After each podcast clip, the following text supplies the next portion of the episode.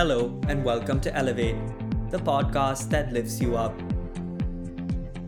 We're extremely excited to introduce our guest today. She's a current trainee solicitor at a UK top 20 law firm, and with around 6,000 subscribers and followers on both YouTube and Instagram, she provides a candid voice to being a modern young professional. The content Aww. ranges from vlogs and story times, which provide a more honest look into your commercial law career to more analytical style videos providing advice on the various stages of the law training contract or vacation scheme application. We have with us the amazing Simranjeet Kaur-Mann. Oh, welcome, thank welcome. you. that was such a nice introduction. well, thank you so much for um, coming on today. I think it's a it's it's it's a really big deal for both of us because we've been following oh. your like journey on Instagram and YouTube.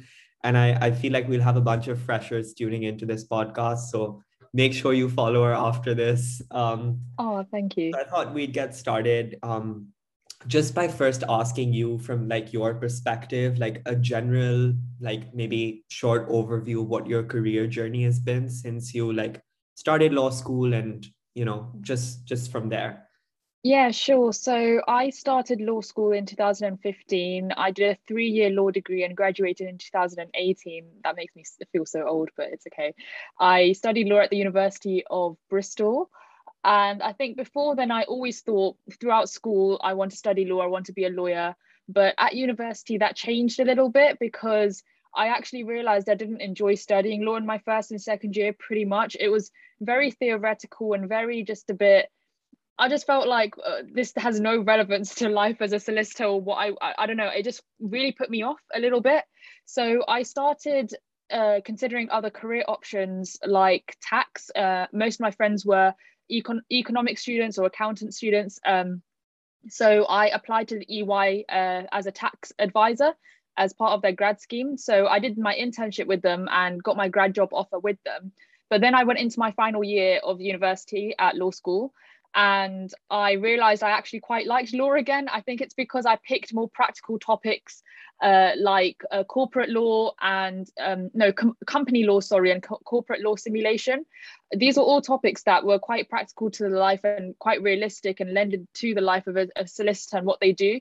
And it, it, I guess it, it, put me back into considering a, um, solicitor and being a commercial solicitor as an option. So I applied to PwC for a vacation scheme and got that at the end of my final year. I think it's important to note as well that I had a 2 2 in my first and second year of law school, but I still managed to get a vacation scheme in my final year where they did not have my final year grades. So I think I think that's something that a lot of people um, get quite surprised by. Uh, because there's such an emphasis of getting a 2-1 getting a 2-1 but i got a, a 2-1 in my final year and managed to push my grade up uh, into a 2-1 overall, but my first and second year grades weren't uh, weren't the highest. So yeah, I had my vacation scheme at PwC. Um, let's just say that did not go so well because I was quite immature at that time, and I thought that because I'd had the vacation scheme, then I um, would automatically get the t- training contract, which wasn't the case. So I was rejected, and then I was back at square one. I had that grad job offer from EY and tax, I did that for two weeks, hated it. So I left, became a paralegal for a national firm in Birmingham. So I had to move to a completely new city to do that. Then I applied to training contracts and vacation schemes while paralegaling and managed to secure three training contracts uh, the summer after. Uh, one was uh, via a direct training contract application, and two was uh, via a vacation scheme.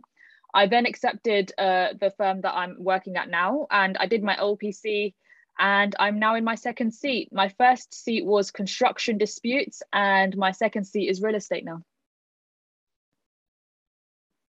Amazing.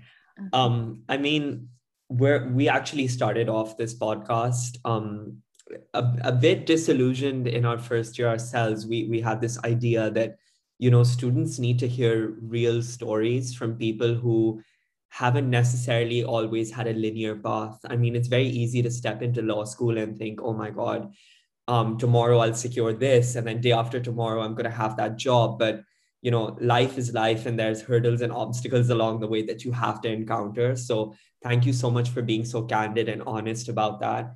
And I think it's it's genuinely something that helps us conceptualize how our journey doesn't have to go from one stage to another immediately and you can take your time and think about what options you have at the end.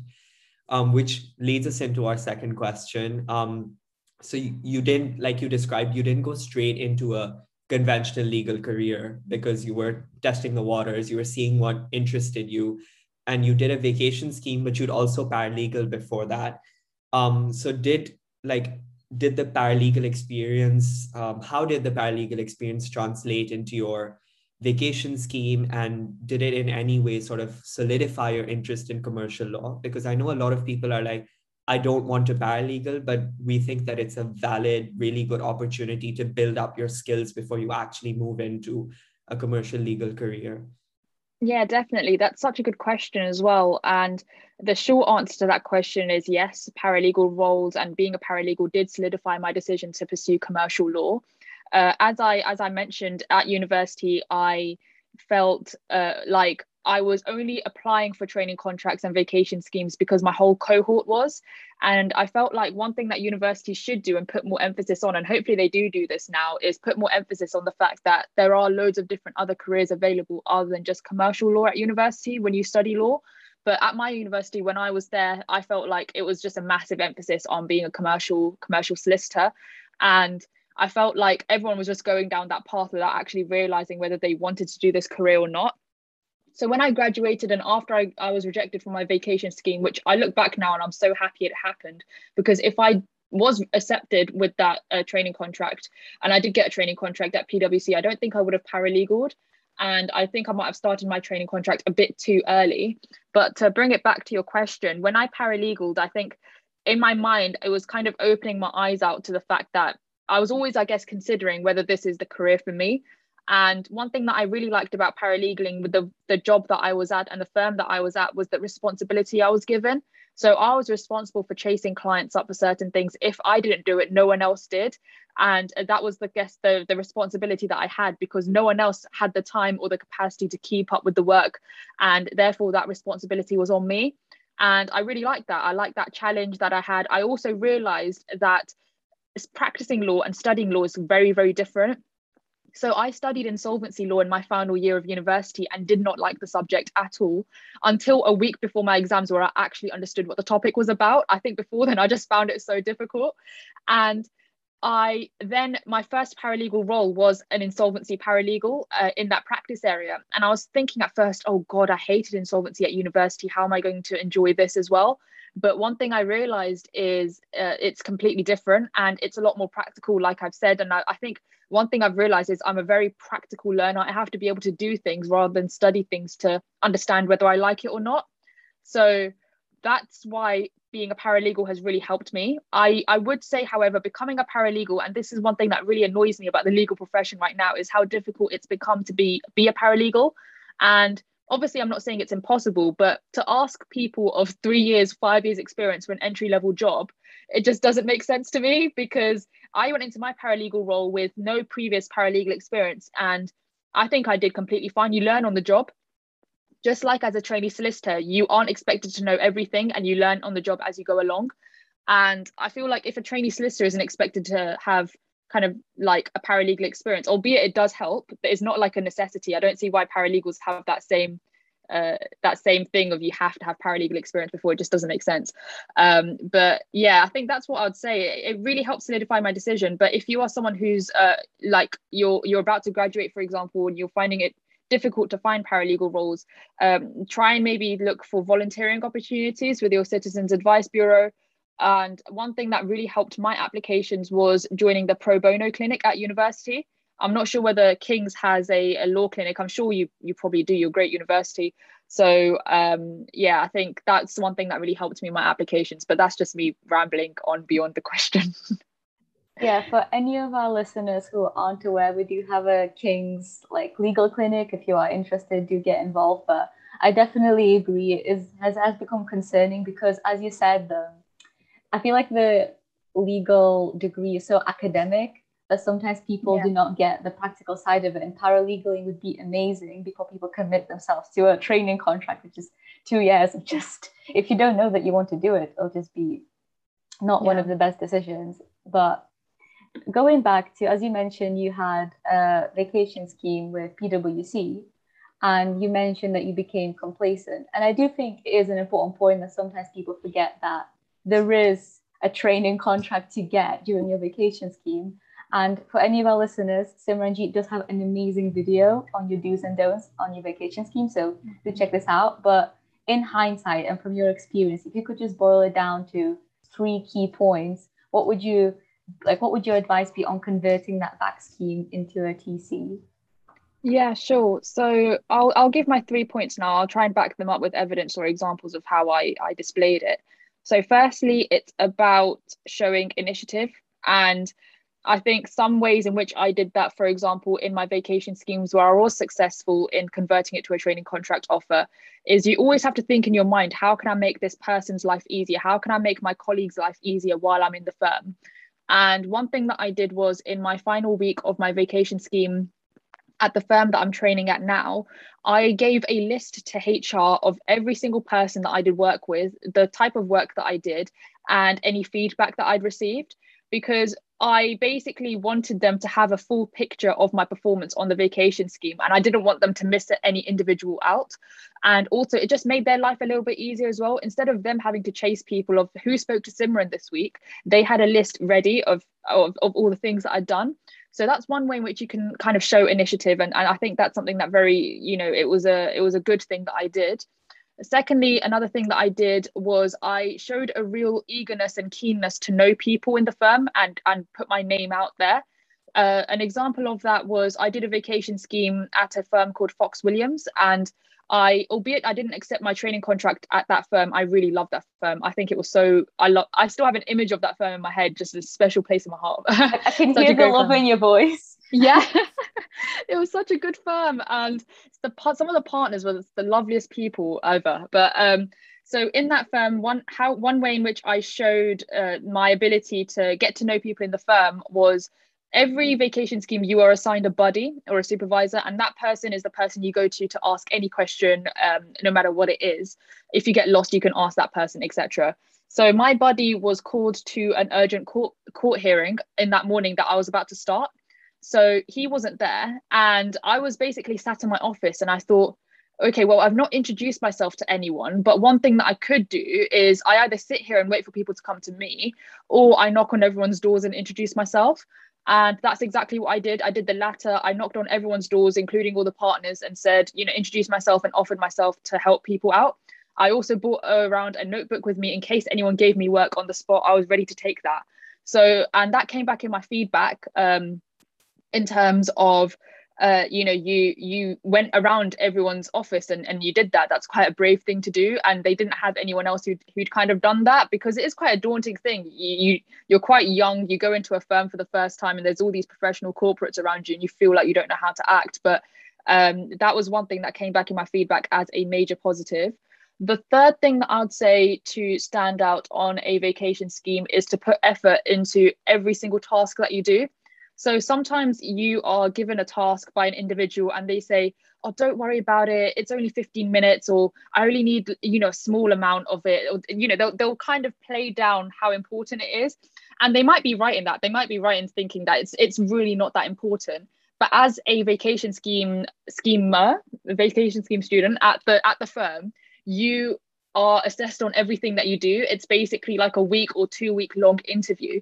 And even those tasks that may appear quite menial and quite, you know, not that important, they are, and you should put 100% effort into them and even go beyond what is asked of you. And that's where the initiative part comes in as well. And yeah, I think that's what I say. I mean, an example for that is on my vacation scheme at Fox Williams, we were given a folder of tasks to complete, but it wasn't compulsory that we had to complete them. They basically said, oh, just have a go at these tasks. If you ever get quiet in your seat, you can um, just do these tasks. So it's not compulsory and just, you know, fill out what you can. And at the end of the at the end of the week, you can just give it in. And um, I basically took that as I'm just going to think of it as compulsory and just do every single task. And uh, sometimes it did mean that I had to stay in the firm a little bit later after hours just to complete it, but I'm happy that I did um in my I, I don't think they mentioned it in feedback if i'm honest with you but it might have played a part i don't know but i'm just glad for my own sanity that i did that task as best as i could basically No, but that's I think that's that's a great, really detailed answer because I feel like even I'm learning so much conversation. Um, but honestly, like shifting the the conversation a little bit, um, I I've been an avid follower of like your work, everything that you've been doing as oh, well. No way. Thank you. you like reach out and speak about social issues because I feel like when you have an impressionable audience, and I think specifically like law students, um, it's really important to, to speak up about what's right and I think create awareness around the things that need to change, not just in the legal profession, but generally about how we learn things like decolonizing the curriculum, for example. But um, one thing that we really wanted to ask you is um, after being in the legal profession, going through law school, doing the LPC, like, is there any way you feel DNI still needs to be mainstreamed in the legal profession? Like, how do you think diversity and inclusion can be valued more than it is today? Because it can sometimes feel like it's just a token that's there, and there's not actually that that spirit of inclusivity and diversity in the legal profession. Yeah, no, 100%. I, I agree with you um, regarding tokenism. I think some firms sometimes have it written on their website of we are diverse and we are inclusive, but it's just a bunch of words because when you join the firm, everyone either looks the same or they don't treat you as an equal. And um, I think a lot of firms are putting a lot of emphasis on increasing the diversity in firms. There are certain firms out there that are doing great measures towards that. And I think we have made great progress, especially in the last year or so. I think the conversation has really opened up. And I think one thing that I really like about our generation, I'm not that old, I'm just going to say our generation because I'm not that old yet. Um, so, one thing about us is I feel like we don't stand for things as much as perhaps the older generation may have, or we don't let things slide. Um, obviously that's a complete generalization but that's one thing that i've definitely realized because i think sometimes the older generation think um, about certain i don't know things that happen in the workplace and they just let it slide because they thought it was normal. Whereas people like us were a bit like no that's not right. I'm not taking that. And um, i think that's definitely increased. And i think law firms are, are just about catching up with that a little bit but of course there's more work that needs to be done. I think there needs to be more of an emphasis on inclusivity as well as diversity because everyone I think looks at the statistics of a law firm and thinks, oh, that's great. You know, they've got, I don't know, 30% of their partners are BAME or whatever. But do those partners actually truly feel valued in the firm? And I think one thing that also really used to annoy me when I was in the process was the term BAME. I don't know, it just really annoys me because uh, it just lumps us all into one group and we don't truly know I think one thing that I just really wanted to know was how many South Asians there were in the firm. How many people were there there like me? And of course, that might sound a bit selfish, but of course, everyone you only you, it's not like you care about yourself, but you want to know how many people like yourself are there. And um, yeah, I think that's one thing that really annoyed me in the process. And hopefully, firms are taking a bit of a stand towards um, towards you know changing that. I did a podcast, a little I guess interview with a firm about the use of the term BAME, and it, it just shows that law firms are taking the step to open up the conversation about that. But I feel like sometimes the legal profession compared to other professions is falling a little bit behind. Um, sometimes I hear about stories from the Big Four, for example, where they've done quite a few steps in terms of inclusivity. And um, you sometimes think, oh, why haven't law firms done that yet? But um, yeah, I think that's what I would say on the topic. I mean, there's a lot of work that still needs to be done, of course. I think we are need to be positive. We are making a lot of great steps. But I think another thing that law firms need to do in order to really truly value DNI in, in firms is actually understanding and trying to incorporate it within the business model, perhaps. And I don't know whether that sounds too uh, controversial, but one thing I've realized is when you're working in a law firm, you have such limited time to do things that things like CSR and socials and DNI sometimes falls to the wayside. So if there was a way of incorporating those things, I know some firms actually already do this, but incorporating those things into your billable targets, I think that kind of in, it ensures that people don't feel like they're slipping on their targets by focusing on things that are important to them. So I think that's one thing that I'd, I'd say about that. No, that's amazing. I genuinely never thought about it from that perspective, but I definitely agree, especially from the inclusivity point, because the firm will be like, who's so diverse? But when you look at the retention rate of the yeah. diverse cohort, and then you look at what the partners look like you start to play the little doubts start playing in your mind but yeah it's just so amazing that you speak up about it and you have such a like good platform and you also mentor students through your legal platform and we were just wondering what advice would you give to commercial legal aspirants especially if they're from a dni background because not dni but like diverse background because yeah. i know sometimes that can be a hindrance to some people. And I think individuals like yourself are just evidence that legal career is open up to anyone. Yeah, I think I get a lot of questions from individuals asking me, can I be a commercial solicitor if I'm this ethnicity or this, or I'm from this country or from this background? And I think one thing that I'd like to say is if you're going to let the color of your skin or your background or where you're from hinder your career and what you want to do, you've let the oppressors win, if that makes sense. And I think that's way one way I guess I, I try and, and frame it because at the end of the day, if you work uh, in my opinion if you if you work hard towards something and you you you genuinely want something it will it will happen in some way or another. It will manifest in some kind of way but it may not be in a year it may not be in two years it may take years it may take you know tomorrow. I think you've just got to have faith and you've got to really i guess one thing that I did was I, you know, at university, I felt really different compared to everyone else. I was, I went to a school where everyone looked like me because it was just the area and everyone basically Asian invasion, everyone just lived around that area.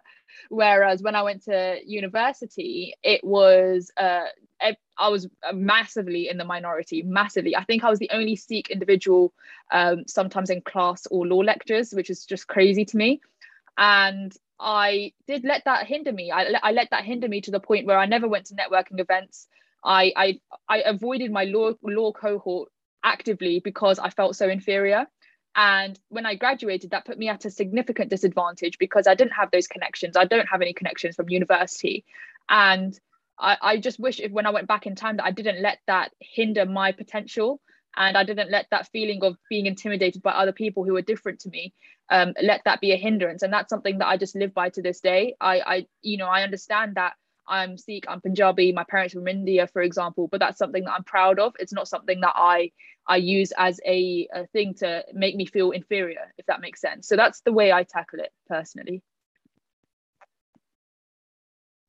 No I think I think it's definitely something that I resonate with at some level as well because you know when when you do come from a different ethnic background sometimes I mean people also unintentionally they're just microaggressions that exist just because 100%. of how society is yeah and I feel like it's really important for people to and I mean commercial legal aspirants to know that when you're breaking into the sphere of of commercial law sometimes it's unfortunate that it has to be like that but sometimes you need to have that thick skin so that as soon as you enter that situation or that workplace you actually can step in and, and work on changing those attitudes because sometimes it does take someone to come in and say these microaggressions are not okay and this is how we need to go about changing them. And I, I definitely think it's a slow process to start feeling like you're in place when you're in a classroom and you can't see someone who you feel like looks like you or you can relate to. So i, I definitely think that that that's something that is really important. But i think as we sort of draw to a close um, I know that there will be a bunch of freshers because we've we've had so many eager freshers come back on campus and it's so nice to have them like tuning into all these events. But I'm acutely aware when this podcast comes out a few of them will be listening in. So are there any pearls of wisdom like all things aside that you would want to share with with freshers that are like dealing with the onslaught of oh this is this law firm and that's the magic circle and that's that like um, as someone who's been through the process and then we'll hopefully ask you a nice fun question at the end. Yeah sure. Um, i would say in first year everyone's winging it. Everyone is winging it. Your law society president the person in your lecture who knows it all they are all winging it everyone's winging it. No one knows what they're doing. And uh, I think if I knew that when I was going to my first year, it would have just put me so much at ease because I think a lot of freshers, you, hopefully you, you relate to this as well. You just get those individuals who just know everything and they just they just have all the you know they know what firms to apply to they they get all the open days all the networking events you see them at every single thing And I think it's important to not get intimidated and compare yourselves to those individuals. It's very easy to compare. It's very, very easy to compare. But the moment you slip into constant comparison, it, it really, I guess, hinders your own progress and the own pace of for you to do your like do what you want to do at your own pace so yeah that's what i'd say essentially it's it's a really kind of overwhelming process what i'd say is try and use your first year as a moment to just settle into university settle into you know finding a, a revision technique that works for you for exams settle into finding out about law firms definitely put yourself out there and you know try as best as you can to attend networking events open days um, go and see your tutors as well when you want feedback from your exams or mock exams or any kind of workshop tasks that you do. I think keeping your tutors close is a really important thing to do. And I wish I did that more when I was at university. And yeah, I think that's what I would say. Gosh, thank you. Thank you for these pills of wisdom. Honestly, I feel kind of bad asking this next question, but no, it's fine. Basically, we like to end our podcast on a fun note because commercial law can be and law in general can be quite vexing. So, if you were a burger, what part of the burger would you be and why? And this is a very Ooh. crucial question. That's a really good question. You know what? I would be the caramelized onions because when you have caramelized onions in a burger, everyone talks about, you know, the meat, you know, being the main star of the show. I think the caramelized onions are the things that really kind of tie it all together because without that, it would just be a simple burger. But getting the, the, the onions just about fried to the exact like element, like fried just right, not too much oil, but not too little either, just to the right crunchiness, but not too soft and not too hot. It's it's very important and i think that lends on quite well to like how i try and like even like my musical things I, I, play the drums for example and that's not really kind of the star of the show but you need the drums to be there to accompany the rest of the music to accompany the beat. So that's how i think onions are in burgers. So that's that's what i would be. I think the onions elevate the burger just from a burger to something exactly. more, something special. It's that extra it's that extra thing it's that you that... just need. You didn't ask for but you need it. Exactly no, it's I the chef's kiss. it's know? the chef's yes. kiss. um, uh, but no, it's it's it's been really um wonderful speaking to you, and I think this has been an enlightening conversation. I hope not just for the people that are tuning in today, but also for us as we record this. Um, and really, thank you so much for for just coming on. Oh, and, no worries. yeah, it's just it's just been amazing. And oh no worries. That, My firm is actually really near to Kate. I think it's near KCL. Are you are you all near the Shard? No, uh, that's Guy's campus. Guy's campus. Oh, that's, that's guys that's campus. people. oh, I see. I see. My brother was there for a year. That's why I think Kings is there because he was yeah. like studying there for a year. Okay, fair. okay, I'm not near you guys then. Sorry. Anyways, well, there could that, be some non-law medicine who want to be lawyers. You never know. Yeah, exactly, exactly. Someone tuning into this podcast could be studying at Guy's campus. So, full yeah. disclosure, someone could be close to you. um, but, anyways, thank you so much for tuning into episode two of Elevate. And we hope all our listeners enjoyed this and stay tuned for more.